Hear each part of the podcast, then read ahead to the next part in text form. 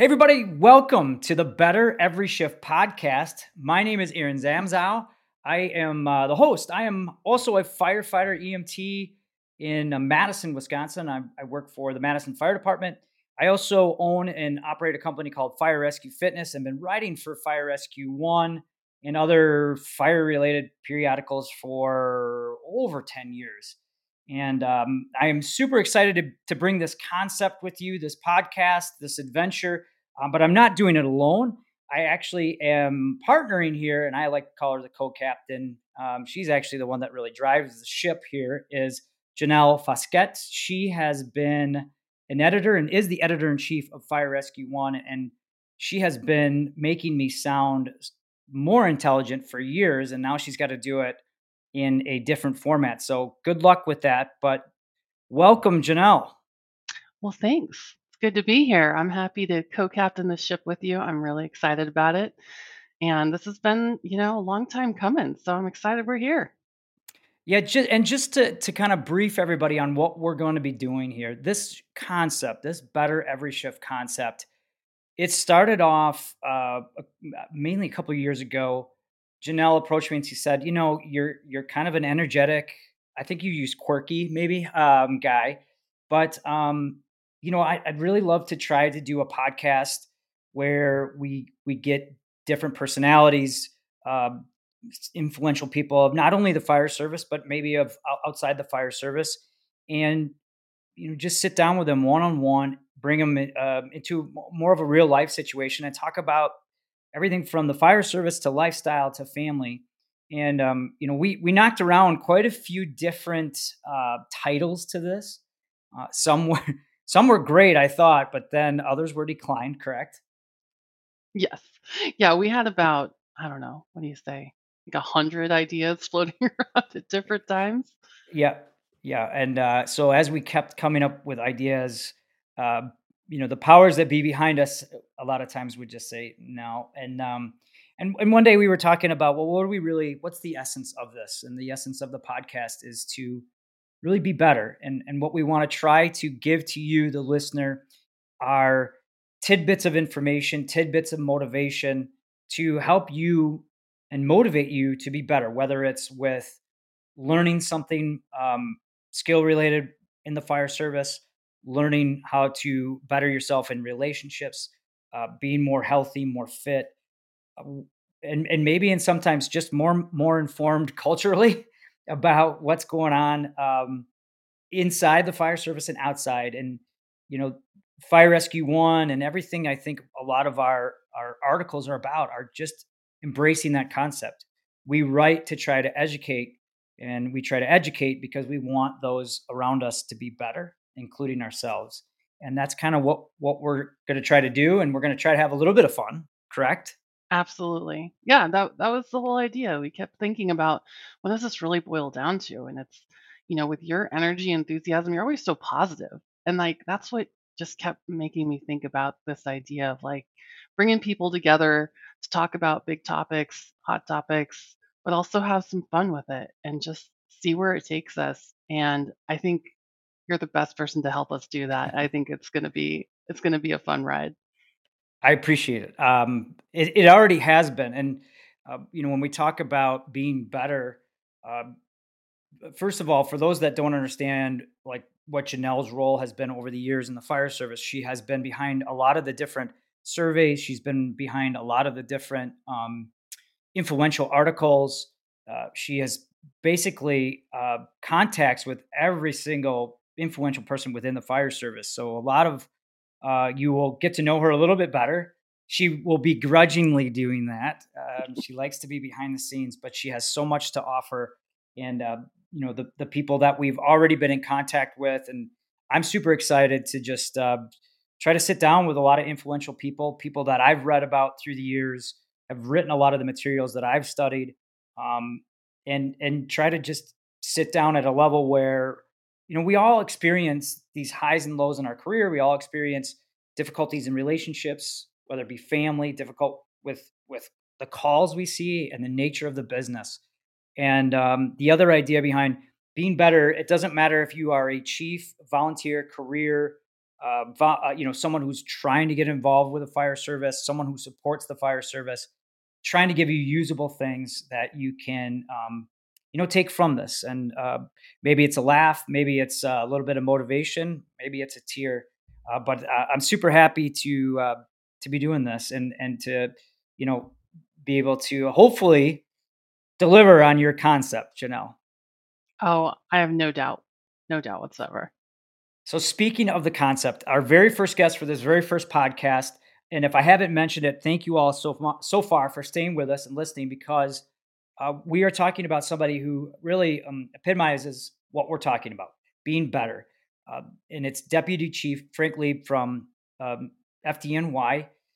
You will see in our interview um, just some of the things where you think this is one of the he's heading one of the largest training divisions, one of the largest fire departments and there were some subtle things that I, took from this interview, and I, and I hope you you all will too, listening. That he epitomizes every single day working on himself, trying to be better, and um, I'm super excited for this. So, uh, unless you have anything else to add, Janelle, let's let's bring on. Chief let's Lee. get into it. Um, at, for once, I'm at a loss for words. Janelle's over there smiling, laughing because our guest today is uh, Deputy Chief Frank Leeb from FDNY, and uh, I'm a little bit um, uh, like uh, you know, like a, he's kind of a he's a celebrity kind of guy for a lot of us because he's everywhere right now. He's talking about a lot of the things that can really make a difference in your career, from health, wellness, leadership, fireground uh, command. Um, and so I'm I'm not going to spend too much time telling dad jokes or movie quotes today because we want to we want to get into it with with Chief. Um, and real briefly, if you don't know uh, who Deputy Chief Frank Leeb is, um, you really need to do some research because this particular individual can really help you be fired up to learn more, to better your career, uh, to educate you on fireground operations, on leadership, on cancer reduction um, he's a, a, deputy assistant chief in FDNY, currently serving as the acting chief of training, chief of the department's um, contamination reduction work group. He's been a member of FDNY since 92 and East Farmingdale Fire Department in Long Island since 1983. He just wrote a really great article for us here at, at Fire Rescue One on their inaugural State of the Industry survey, know, what firefighters want in 2022 about incident command training. And um, Janelle, I think, will cue that article up and you know, the basis there was that we, you know, we're doing okay, but we really need more command presence. Um, and uh, we'll talk a little bit about that. But I, I just wanted to say thank you, Chief, for for being here. And we were talking a lot off, you know, a camera and off um, recording, just about like just being better every shift and a, a lot of different dimensions um, that that in, includes. And it's great that you're, you know, we were just saying that you know you you experience a lot of the challenges that we do as as firefighters as lieutenants you know you have the home challenges you have the, the health and wellness challenges you have the cell phone challenges you know right? Like you're getting uh, a lot of different messages. You know for you you had stress trying to get back to this to home to an area where you can do the podcast. Like that's real common. Uh, um, and it, it's just it's great to see you here. And, and we were talking like again off screen because you know, a lot of times we think, oh, he can write all these articles and he he has all this experience, but yet, you know, we all are in this kind of together. We experience these different things, um, you know, and so when we when we talk about being better every shift, like for you personally, what does that mean? You know, what do you do every single day to just to to be who you are? Well, I appreciate you having me on the uh, on on the program. So it's funny you didn't you didn't tell uh, you didn't tell your viewers that before we came on you were wearing a a Tigger costume, right? So, um, but we'll just let that we'll let that pass.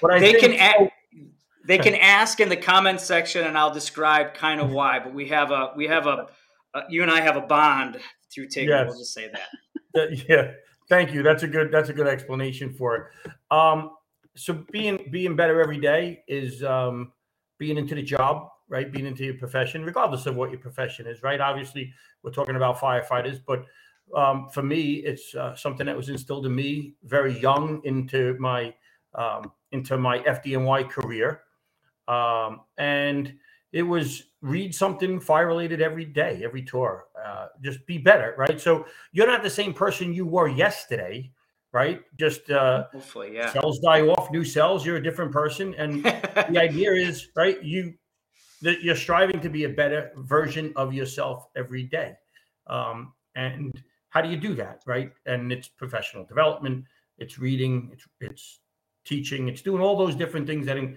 that incorporate um, that incorporate that into what you're, you know, how you become a better version, right? Be better. Yeah. Yeah, and, and I, I, I got to tell you, you um, I saw you you speak at a, a, a, conference recently, and a you had the best walk up music that I've I've heard in a long time, and um, little ACDC came up, and it fired it really fired up. I, I, a lot of people I talked about it motivated them, and and within there you said you know read something fire related, ten minutes at least ten minutes every single day. Just pick something up. Go to FR Fire Rescue One. Go to you know pick up a, a, a fire you know periodical. Um, you know, I think one of the things you've been doing recently is is uh, kind of going through some of your uh, former calls or former um, incidences, correct? And that's kind of is that part of that too, right? That at least for you, I imagine that's what it is. As you look at how could I have been better at that particular incident or call. Well, you should always critique your operation, right? You should. I mean, I'm my hardest critic, and um, uh, so I look at, I evaluate the operation, any operation I operate at, and uh, and see how, you know, if I had that same incident again, what would I do differently? Would I do anything differently? And then how would I, uh, how could the firefighters under my command do it differently? And I've done that for my entire career. Um, and for the past 13 or 14 years, I've written about some of my experiences. Particularly, you know, I started writing for uh, our internal magazine um, WNYF. And, you know, I've, I've written close to 25 articles for them now. And the, the genesis for most of those articles was I went to an incident and there was something that I learned. And I have been a student of my craft. I have been into my job, reading something, learning all I can. Um, that if I didn't know enough about it, there's certainly other people out there that don't. And I want to pass along that information and that knowledge because that will make somebody better the very next time they go out the door. If you read an article that I have, any article that I've written for any publication, there will be actionable intelligence that will make you better the next time you go out the door. Otherwise, I wouldn't waste the time writing an article. If I'm not teaching you something that will make you better, uh, why bother? Yeah, right. And uh, and, and, I'll tell you, um, you and I uh, again, I've had a, a, pleasure of just being able to be around you for a couple conferences, and and we talked about a, a fire that you had uh, this last year, the, the, the Twin Parks fire, and and you know, you and I talked about it for about an hour one day, and you you have looked at that over and over again, and and and it's become kind of a, a a, way for you to recover in a way in, in certain in, instances, right? Like you just try to look at all the different things and, um, you know, you put, I, I can't remember, you said something uh, like you looked at every single, there was a, a, a multiple fatality fire and you looked at a lot of different things and broke that down. And that was a way you kind of dealt with the recovery and the emotional side as well by trying to make yourself better mentally to deal with that emotion. Yeah, well, I'm trying trying to look at all the aspects of the of the fire. So, um, in reviewing the fire, our fire marshals did an amazing job at um, interviewing every everybody, the residents, the firefighters, everybody. I've read the company operation reports. Um, uh, I stopped keeping track when I was at 30 hours that I've put into piecing the fire together and reviewing it to see, you know, and then trying to glean out of it what are the what are the um, teaching points? What are the points that is there anything that we can change policies or procedures? And it may not necessarily be something that, that you can change, but we had an after action review, both on fire and EMS side. And, you know, we're trying to just make sure that any lessons learned and, and more importantly, lessons reinforced as well, that, that we pass that along. I mean, we had, we had a chief's class that was in um, following that fire. They were, they were in class and we took them to the site of that fire and walked them around the building because experiences to a large degree are transferable. So when I put these future incident commanders in front of the building and say, okay, this is what you have. Okay, great. Now this just happened. When are you going to call for more people? When do you realize you need an additional alarm? how are you going to sector this operation? When would you consider doing this? What if you had this? And you're able to sit there in front of the building and then look at that and visualize that. And that experience that we had on that day to a large degree becomes their experience. Mm-hmm. So when they have something that even remotely resembles that, or even part of that, right? It could be just a, a part of that where they um, they're overwhelmed with a couple of victims, or they have some other incident, other part of it that's going on. That that will be part of what they pull up, that they recall, and they'll have something to draw on. Because that's the key, right? Transferring experiences is to make sure that you're better prepared the next time you go out the door, that you have experiences that come up that are similar enough to give you a good frame of reference for how you're going to implement your tactics. Uh, and more importantly, for, for an incident commander, what is your strategy? Right. And we talked about like the state of the industry. We want, and, and we, you know, I, I think, you know, they were, a lot of us said, Hey, it's great that we have some incident command training, but what, this is the best, one of the best ways to do it, right? Like, like as you were saying, I'm teaching my future incident commanders. Let's look at what we did, and um, and, and another thing that that I've I've heard you say is that we we have to be all right with saying, hey, we could have done better, or we could have done something a different way, right? Like we we have to be uh, able to to say that and to to have that conversation. Yeah, and even if even if what even if your tactics and strategy um, uh, was successful, right? We just want to make sure that we evaluate them and review them to make sure that um, that even if we say, well, what if we would have did this, and the outcome may have been disastrous if we did something different, right? Mm-hmm. But um, at least to have that conversation, and that's what we do when we have our post-incident review, um, and everybody's talking about it. Uh, and then a smaller fire, we would have that on scene immediately afterwards the incident commander, the battalion chief or deputy chief would call the units over, something I've done, you know, many times, and just say, hey, you know, I'll ask, how'd you get to the roof? How'd you go here? What'd you do? You know, what'd you do um, differently? So all that type of stuff, it's all learning, right? And it's a it's a cross pollination of ideas. When I tell the firefighters that what I was thinking, and I said, when I saw you, I saw you going up the ladder. This is what I was thinking. I'm giving them leaders intent, right? I'm imparting them yeah. some of that stuff that they may not even be, they may not even be considering, right? And that's all that cross pollination that's critically important from firefighters to leaders, and it's the importance also of an incident commander or chief officer speaking to the firefighters, right? Going to the firehouse and speaking to them and letting them know some of some of your concerns when you're on scene. They're better able to help us when, and we're able to better help them when, when we have that two way communication. So one of the best ways, yeah. Oh, sorry. Go ahead, Janelle. Sorry. Oh, it's all right. No, I just I was curious. You know, eh, one of the articles that ran in our What Firefighters Want in 2022 was written by Captain Brad French, and he talked about the importance of after action reviews. And one of the data points that, that came out of that, um, I'm just I'm looking at the results over here now. Um, about one third of respondents said uh, incident commanders at their department rarely or never complete an after action review. Only 23% reported that ICs conduct them often. The, the, the balance was in the sometimes category, around 40%.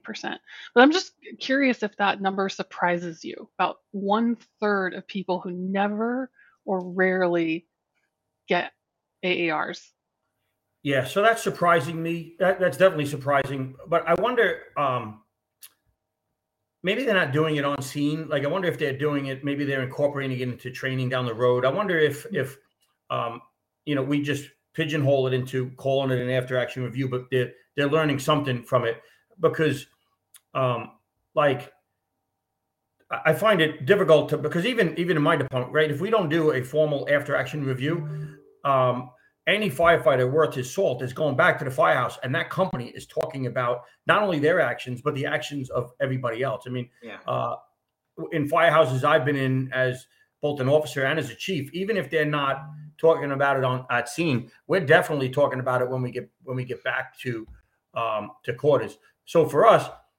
on our major incidents i have a post incident review team i have staff that's that's their full-time job So they are mm-hmm. um, doing these after action reviews.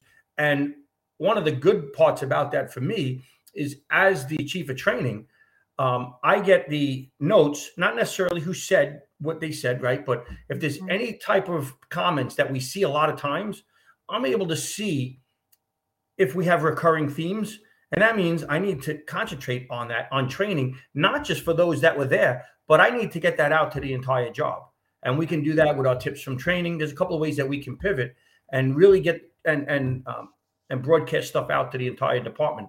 And that's happened a couple of times where we've seen something three or four times and we're like, hey, let's pay attention to this, you know, and it's it comes down to being a, a high reliable organization, right? Which fire service is a high reliable. The stakes are pretty high. Uh, lives hang in the balance. Um, it's, it's really it's like an aircraft carrier. The stakes are high. A nuclear reactor. The stakes are high. Right. One failure. NASA. One failure is is catastrophic. Um, so we'll look at that and we kind of track those small failures and say, okay, um, how can we how can we avert this? How can we make sure that that Swiss cheese theory of everything lining up doesn't? How can we best protect that? And when that is a, a great takeaway from after our post incident review, our formal ones or or formal after action review, where we could look at those and say, okay, let's make sure we get a tip from training out on this. Let's make sure that we talk about this at Education Day and others. Uh, sometimes we'll even make a video um, on it to make sure, hey, make sure that everybody's seeing this um, because we're seeing this. We've seen this at three fires now. And yeah. and what's the way? Like I, I mean, you you have you've built that through the organization. You built that through your training. What about somebody who doesn't maybe have that that um, you know their organization maybe isn't that strong with that? I mean, company level do it, personal level do it, right? Like uh, you have to start it somewhere, correct? Yeah, well, so the best time to plant a tree was 100 years ago. The second best time is today, right? So any any type of training program, whether you're not training enough, whether you don't have a good program, whatever it is, um, we can do better, right? And just start today, whatever that is. If you don't have a training culture, well, change it. Start it today, right? Um, and so the FDNY, we average somewhere in the neighborhood of seven serious structural fires per day. Um, so we have a lot of experience and we're able to capture that um, a lot faster than other departments. Mm-hmm. But you know, you have people out there sharing their experiences, so you can see whether it's you know all of the major publications, the internet, you know, Twitter, LinkedIn, all these are full of of uh, of stories that that you can see, and it doesn't take long to capture what's going on in the American Fire Service. Take you just take a look at, at your Twitter feed and you'll know exactly what the issues are uh, in no time. Whether it, you know a- any of the publications, the secret list, all of these have great information, and they have their finger on the pulse. So you just it doesn't take long. Take a look at all the period, all the monthly magazines that come out, um, and this you'll see common themes. Yeah. In every single one of them. Yeah. What do you see? You see leadership. You see uh, yeah, so I mean, leadership experience uh, in some cases, yeah. lack of it. Yeah, so I mean, experience is that's the age old problem, right? The war years, years ago, everybody had experience, so there's not as many fires, which is a good thing. Um, so, but we have the advantage of of YouTube. Sometimes it's a disadvantage, right? Because of the comments you see sometimes. But, yeah. Um, but we can transfer these experiences, so you could have experiences. Years ago, um, it was hard to train. It was harder to transfer an experience because we didn't have the video footage of it. We didn't have the social media where we could learn so much about it. There could be a there could be a fire in, in California tonight or yesterday, and I learn about it. And today, I may even be on a, a Zoom call with the incident commander of you know of that fire. I have sat in in the past six months um, through the Seattle Fire Department.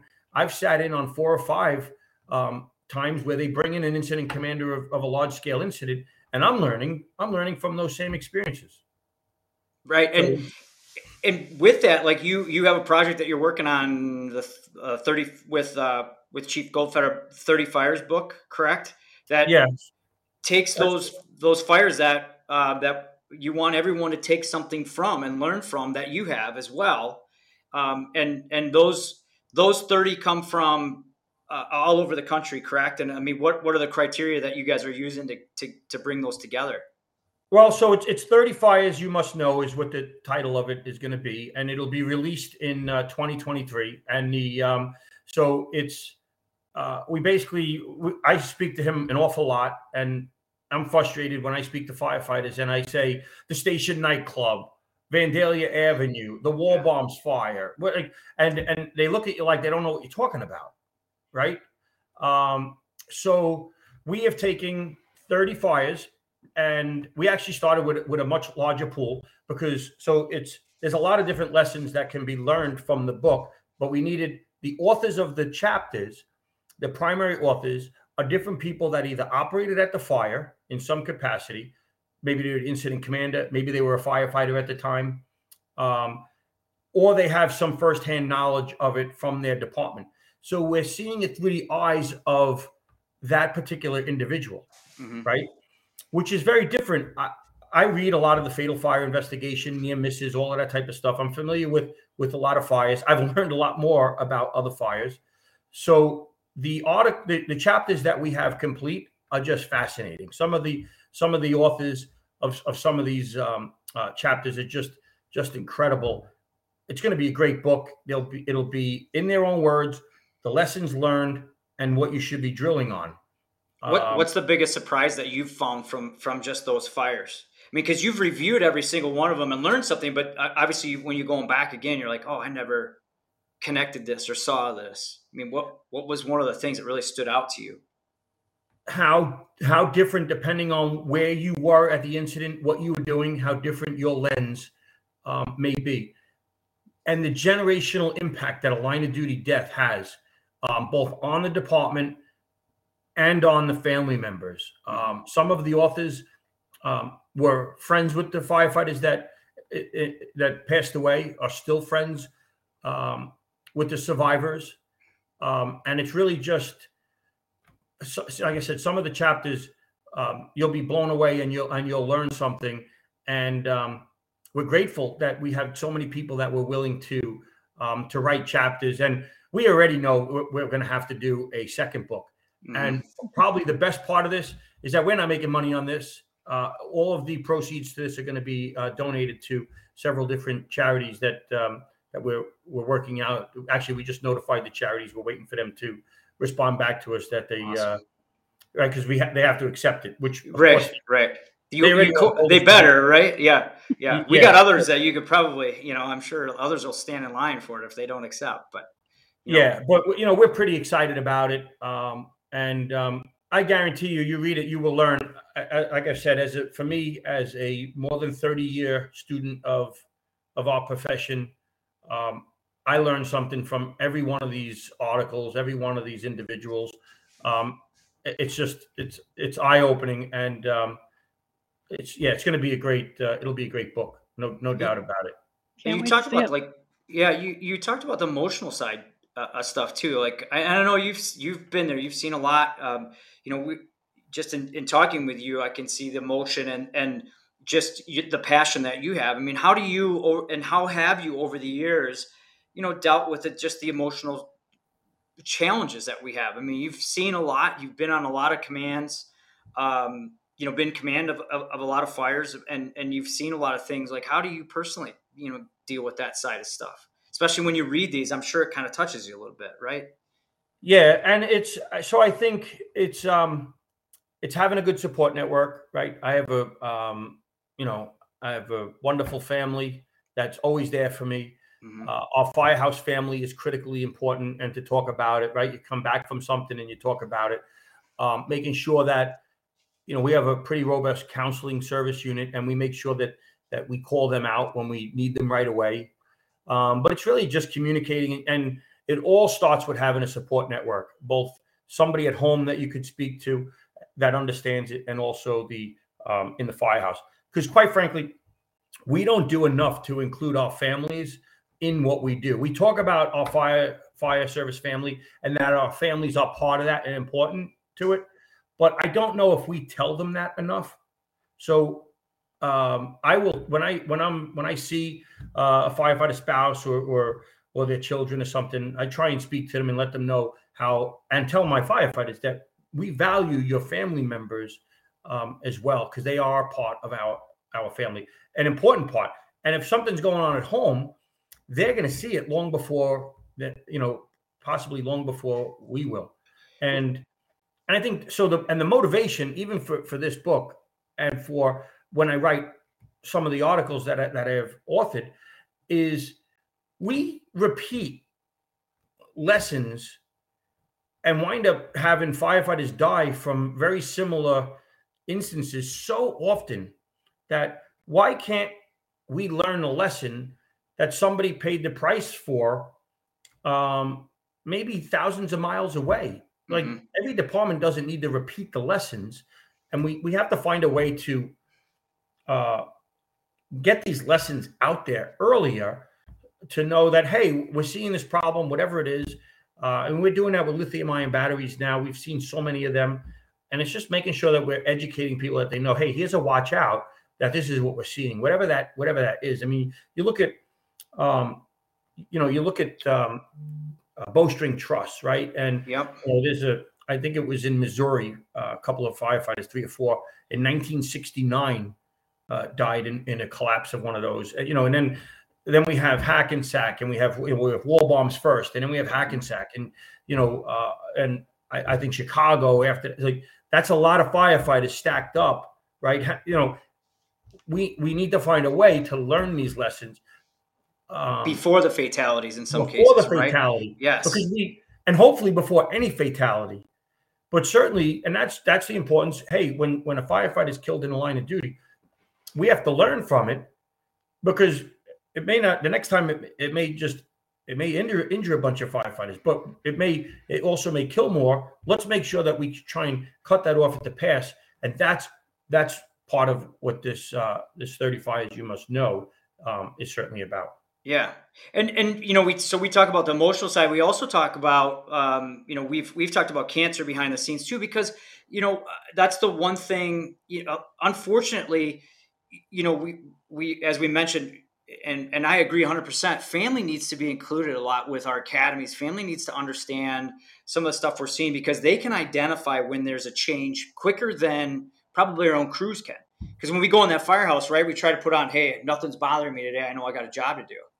But that might come out at home a lot faster and a lot quicker. And family to be able to identify that. Uh, so, you know, the emotional side, but also then, you know, uh, and you've been a very good advocate for the cancer side too, because, you know, you talk about learning from fires that not just includes how we respond to them, how we put them out, but what we do before, during, and after uh, on a total health uh, standpoint, right? And we missed the boat on that for many years, and and now you're a very good advocate, and I, and, and I can't thank you enough because I, I I read a lot of, of the things that you've done to help on the cancer initiative too, and and um, you know, and obviously you've seen that through your experiences at FDNY, right? And and um, and through your research, correct? Like that's really what kind of opened your eyes to it. How many people are dying of this? how many of your friends, you know, right? You've experienced a lot of friends, and um, and so that be, that's the other side of training that you're really trying to to push as well, correct? Like that's you're very passionate about that, and and again, we thank you for that. Yeah, and I appreciate how, that, and because it matters, right? Because we're losing we're losing our friends to occupational cancer. Um, I just authored an article on it not too long ago, and today, actually this afternoon, I got a message from a firefighter down south um, who told me that he appreciates the article. He just finished reading it, and uh, he's midway through his treatment for pancreatic cancer. Um, so it's real, and yeah. um, that those those messages, those people that reach out to me, it matters, and we have to do all we can. Which is why every couple of months i seem to put out another article related to cancer. L- listen i would love to write articles on stretching a hose line uh, and how to best put out a fire. I, you know i could talk tactics all day long. Um, but cancer in the fire service is one of the greatest threats to our profession that we have ever seen. Yeah. And yeah. the IARC designation right to changing firefighting to a group one carcinogen if that doesn't open your eyes if you're a leader in the fire service and that does not open your eyes you should retire. It's that simple. Right, right. Where, where, what are you reading? You're not reading anything. You're, you're obviously somewhere under a rock because that's, it, I mean, right. That is a in your face kind of, um, of, of declaration. Um, you know, uh, along with the, the current research. Um, do you mind if I ask? Like, I, I know that we've we've talked it before. I mean, uh, through your all of your experiences with FDNY, I mean, how many people do you know working on the mound and and just the fire. I mean, how how many do you know that have that that have been impacted by cancer just around you in your immediate area there in, in, in FDNY? Like thousands, you think that you would know. I'm yeah, so I'll even I'll broaden that out, right? So not just cancer, because cancer gets the headline, right? Because yeah, you know we're we're approaching the we're approaching the same number of firefighters um, to occupational illness dying um, as was killed on that day, 343. But um, it is rare to find a firefighter who was on the FDNY on September 11, 2001, that does not have an ailment related to their exposure there. Even if they're living with it, even if they're surviving with it, it is incredibly rare to not find somebody that doesn't have some type of uh, ailment from it physical and or mental or both correct like, well, certainly both, but yeah. even just even just the physical aspect of it, Men- mental for sure, right? I mean, um, anybody that was on the job um, for that um, dreads when September comes around on the calendar. Yeah, yeah.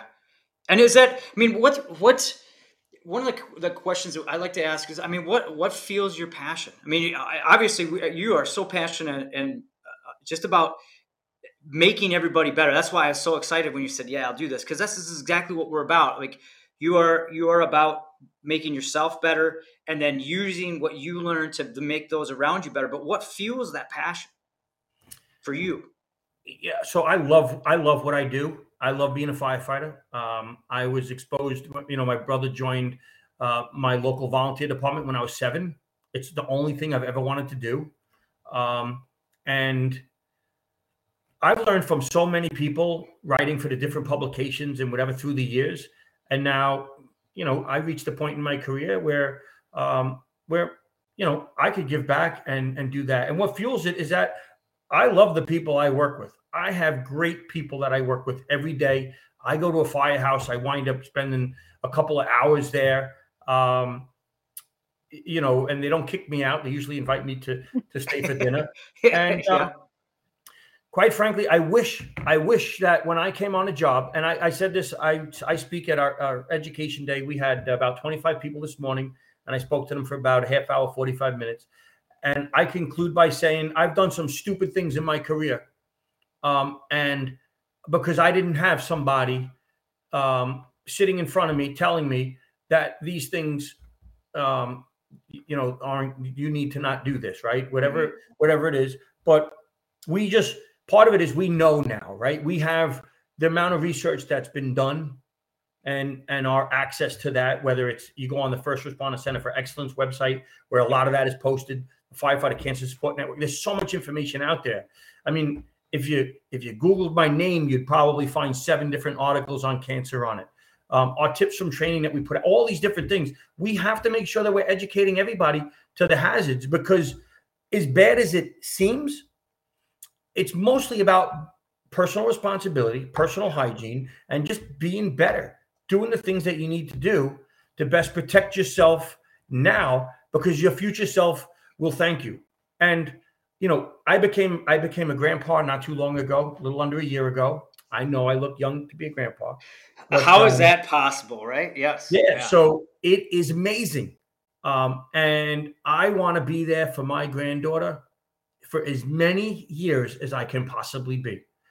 And I tell that to young firefighters who aren't even, they may not even be thinking about being a mom or a dad yet, right? Yeah. But think beyond that. Think about your retirement years and what you want to do. Vision, you know, visualize yourself when you're 50, 60, and 70 and what you want to be doing. Um, and and that might be going to more fires. That might be being a grandma or a grandpa. Yeah. There's a lot of things that, that that might mean a bucket list vacation. Whatever it is, use that to motivate you to best protect yourself. And so uh, you you kind of went right into our next thing. I always try to put some guests on the hot seat and ask some quick questions, right? Like, you know, um, and one of them is first question is, "What's your biggest regret?" Oh man, um, I I don't have. I don't think I have. I don't think I have any regrets in in my in my career. I I love the places I've worked. Um, I've worked with great people in great firehouses. Uh, you know, yeah. I mean, if I if I had to pick one, maybe when I was a firefighter after September 11th, I had an opportunity. I was in Squad 270, and I absolutely loved it there. Um, and I had an opportunity to go to Rescue One in Manhattan, and you know, I didn't go because I wouldn't have been there that long, and I didn't think it would have been fair to the company. But others that I know that went for a short period of time, they went. Um, and but even that, it's really not. It's really not a regret. Right. I've worked, like I said, I've worked with amazing people, and I yeah. wouldn't change any of that. I think it's worked out pretty well for you. Yeah, so far. Yeah. yeah, I would agree with that. Yeah. So and so now part of a this is a rare thing. Janelle has a has a hot seat question. Janelle, by the way, she you obviously are a special guest for us because Janelle does not like to speak very much. Like I, you know, she she usually has to calm me down a little bit in order to get in. But um, she's got a good question for you on this one. So I've got two questions for you actually. Uh, One's a little more serious, but uh, I'm just curious what the best single piece of advice that you ever received from a fellow fire service leader and how that impacted your career. Hmm. Yeah. So, w- without a doubt, the best advice is twofold, and it was from uh, it was from one of my first captains, and he said, "Read something fire related every day, learn something from everybody, and importantly, sometimes you learn what not to do." And you know, it's it's really it's really pretty amazing what you can learn um, uh, from people, especially when you know when you think about even the stuff what what not to do right? It's um it's to to to use the phrase from yogi berra you can observe a lot by watching. Yeah. You know? And yeah. it's really true. You you see right? You see what works. Think about the best leaders that you've ever had in your career. Um oftentimes they're enthusiastic. Like i like to say it's enthusiastic leadership that makes people want to be like you and follow you, right? You you have to be knowledgeable what you're doing, but the FDNY firefighter is incredibly knowledgeable, right? So I would say we already have that, right? So our knowledge is is for the most part there. But then what do you do with that? How do you conduct yourself? What what is it that you do? And you could see that in in some of the leaders. We are incredibly fortunate in my career at every level of my career. I have had exceptional uh, examples of top notch leadership of people who I wanted to be like. That's fantastic. That's yeah. great. Perfect. But but I, and I like how you said that. You know, it, it's a big mistake. It's huge to not look at the other side of that, like what not to do sometimes, right? Mm-hmm. Uh, and sometimes we get frustrated and we just we don't think that way. We just think about I got to get out of this situation. But um, I think you would also be um, it's safe to assume like you can take knowledge from every situation, right? Whether it's good, it's bad, and and and people sometimes that knowledge is what not to do instead of what to do, right? And, and yeah, and that's especially true when we think about the soft skills, right? The people skills that you know uh, we can also think about people in our career that we like like wow that that person they are a great fire officer, a great fire chief, but they don't have they have no knowledge on how to treat people, right? And you wonder like you know you, you see those people right? And um, you say wow that person people would follow that that chief or that officer whatever with anything they do but they they don't because they lack that ability to communicate. Yeah yeah. Yeah. Uh, without being able to yeah without being able to transfer that knowledge and communicate it it's you know it's it's not it's it's it's just there. It's it's a waste it's so, like a doctor with poor bedside manner. yeah, exactly. You know, they've got yeah. all the knowledge. They might have been top top of their class at med school, but if you can't talk to your patients in a way that they feel seen and heard, makes yep. it a lot harder for that interaction. And, and both are important. On the fire ground, I don't care if you know how to communicate with people, right? But the mm-hmm. fire ground is is is part of it, right? So you want well-rounded leaders, right? That's what it that's what it comes down to. Um, and there's a difference, right? There's a lot of stuff that happens in the firehouse, in the EMS station, and, and uh, wherever else you're working that you got to be able to diffuse and manage and take care of. And um, some people don't have um, the proper skill set to, to deal with that, and that's a challenge in the um, in the fire service in general. Right, you see that all the time in headlines. Yeah, big time. So Janelle, you got one more for him. Oh yeah, um, and we ask the hard hitting questions here yep, on the yep. Better Every Shift podcast. So, what I would like to know is, at the station, what was your favorite meal to cook? well, so um, um, I was definitely more of um, or just eater. eat. Yeah, I was. yeah, right. Yeah. So that's that's um, yeah, that is a hard hitting question, um, and I'm lucky. Thankfully, I'm prepared to answer that. Um, All right because even now, when I visit a firehouse, like I'll show up, they'll be like, "All right, chief, come for dinner. We're um, we're gonna eat around nine o'clock." And I show up, and they're making homemade manigot, or they're making some like crazy extravagant meal, and I'm just like, I just want a half a chicken. I want chicken cutlet palm. I, I want the, the staple firehouse meals because um, I don't get them that often anymore. I'm like, save save the extravagant meals for for um, you know, for for another night. I just want the staple firehouse meals, um, and there's nothing like the uh, the half a chicken or uh, you know breaded chicken cutlets. This you know just a hamburger for lunch, just what we normally have in a firehouse. You know.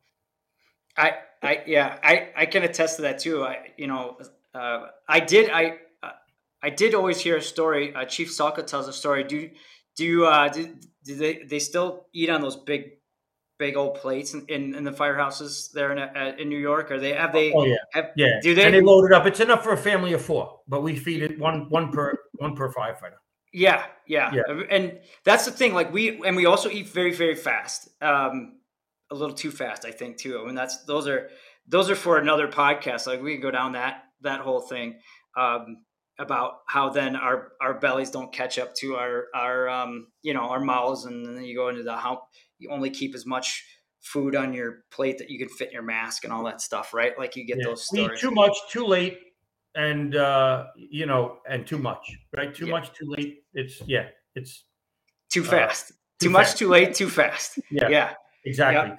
uh because then you know because so many times um the meal gets ruined because you're going out on a run, right? Or it gets delayed. So yeah. Um, all right, the meal's ready. Let's quick, let's eat.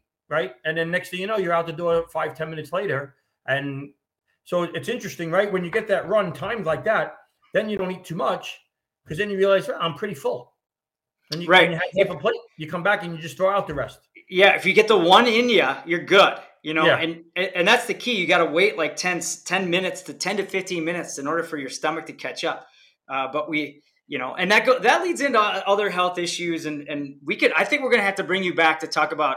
There's a whole nother um, avenue of of stuff that you you're also uh, you know researching into the wellness side of stuff. We talked about cancer. We could come back and have you talk uh, about that if if you would would have us or would you come back again. I promise I'll wear Tigger if if I need to. Just to if you're you wearing Tigger. I'm on. If you eh, then I'm in. If you're doing that, I'm in. All right. All right. I think we got to do it at a seminar so I can I'll bring it to the seminar. We'll have other people around us and they'll really start to think, what in the heck are these guys all about here? That's perfect. Um, uh, but I, I can't thank you enough. I know uh, Janelle and I were super excited and, um, you know, kind of got me out of my game. Normally I'm telling, telling dad jokes. I did in, in, embed one movie quote, uh, Janelle. I don't know if you got it, but um, we try to do that just to keep our listeners all listening. And, and then we just end with anything else you want uh, really that that firefighter, maybe that firefighter that's not fired up to learn, um, maybe that they're they're maybe going through a little hard time where they they look and they they don't feel their organization supporting them, and um, you know what what advice do you have for them, and, and what can we leave them with to, to really fire them up to to get better every shift and to really put that that effort into it? What what do you have for a parting kind of piece of advice? Yeah, and and unfortunately, I get I get that a lot where I, I hear from firefighters that are like, my leadership doesn't care about training. They don't care about us. They, we're on our own. Um, and so, uh, and even they, they may have a toxic environment at work where other firefighters aren't into the into the job the way they are. And I and this is what I tell them: um, it's okay to love the job. I love my job. I love my volunteer department. Um, I love the people that I work with, that I volunteer with, um, and it's I do it I do it for uh, for a career. Uh, it's it's like my hobby as well. I mean, I'm just I'm I'm all in all the time, and um, the bottom line is uh, a well trained, physically fit firefighter that understands the why. Um, not only protects himself, but he and, and obviously the residents uh, and citizens that he's sworn to protect, but they protect their family. Um, whether they're protecting their income as a career firefighter or it protects their income as a volunteer firefighter where they have a full-time job the bottom line is if you're injured or you're dead you're doing no justice and you're not bringing anything to your family. So we owe it to ourselves and anybody that we love and relies on us to be better every day every run every shift that you go that you go to work or you get on that fire truck. Because the idea is they are counting on you to come back and not be injured or killed. Right. And do everything you can to minimize that risk, right? Personally, every single day. Um, right. Train. Yep. And and if you lose that, uh, just listen again to what Chief just said there, and go on to uh, Fire Rescue One and read an article or two. And um, and I'll, I'll tell you just from my experience and, and watching you present, um, you know, I, I I just every day now I've been doing that 10 minutes a day and it's really helped me because 10 has turned into 30, has turned into 40, has turned into a podcast for gosh sakes, thanks to Janelle. But I've read more um, and been more fired up now. Uh, and, and, you're a big part of that. And, and uh, you know, we can't thank you enough. And uh, we'd love to have you on again and, and, and, to motivate us and keep us going. And, um, you know, uh, we always part with, um, you know, sometimes there's, there's there's knowledge around us there's motivation around us but sometimes you really have to look and dig for it. Um, but um, really what life is about is taking that when you find it and using that to be better every shift. And and chief thank you so much for for being with us and um, look forward to having you back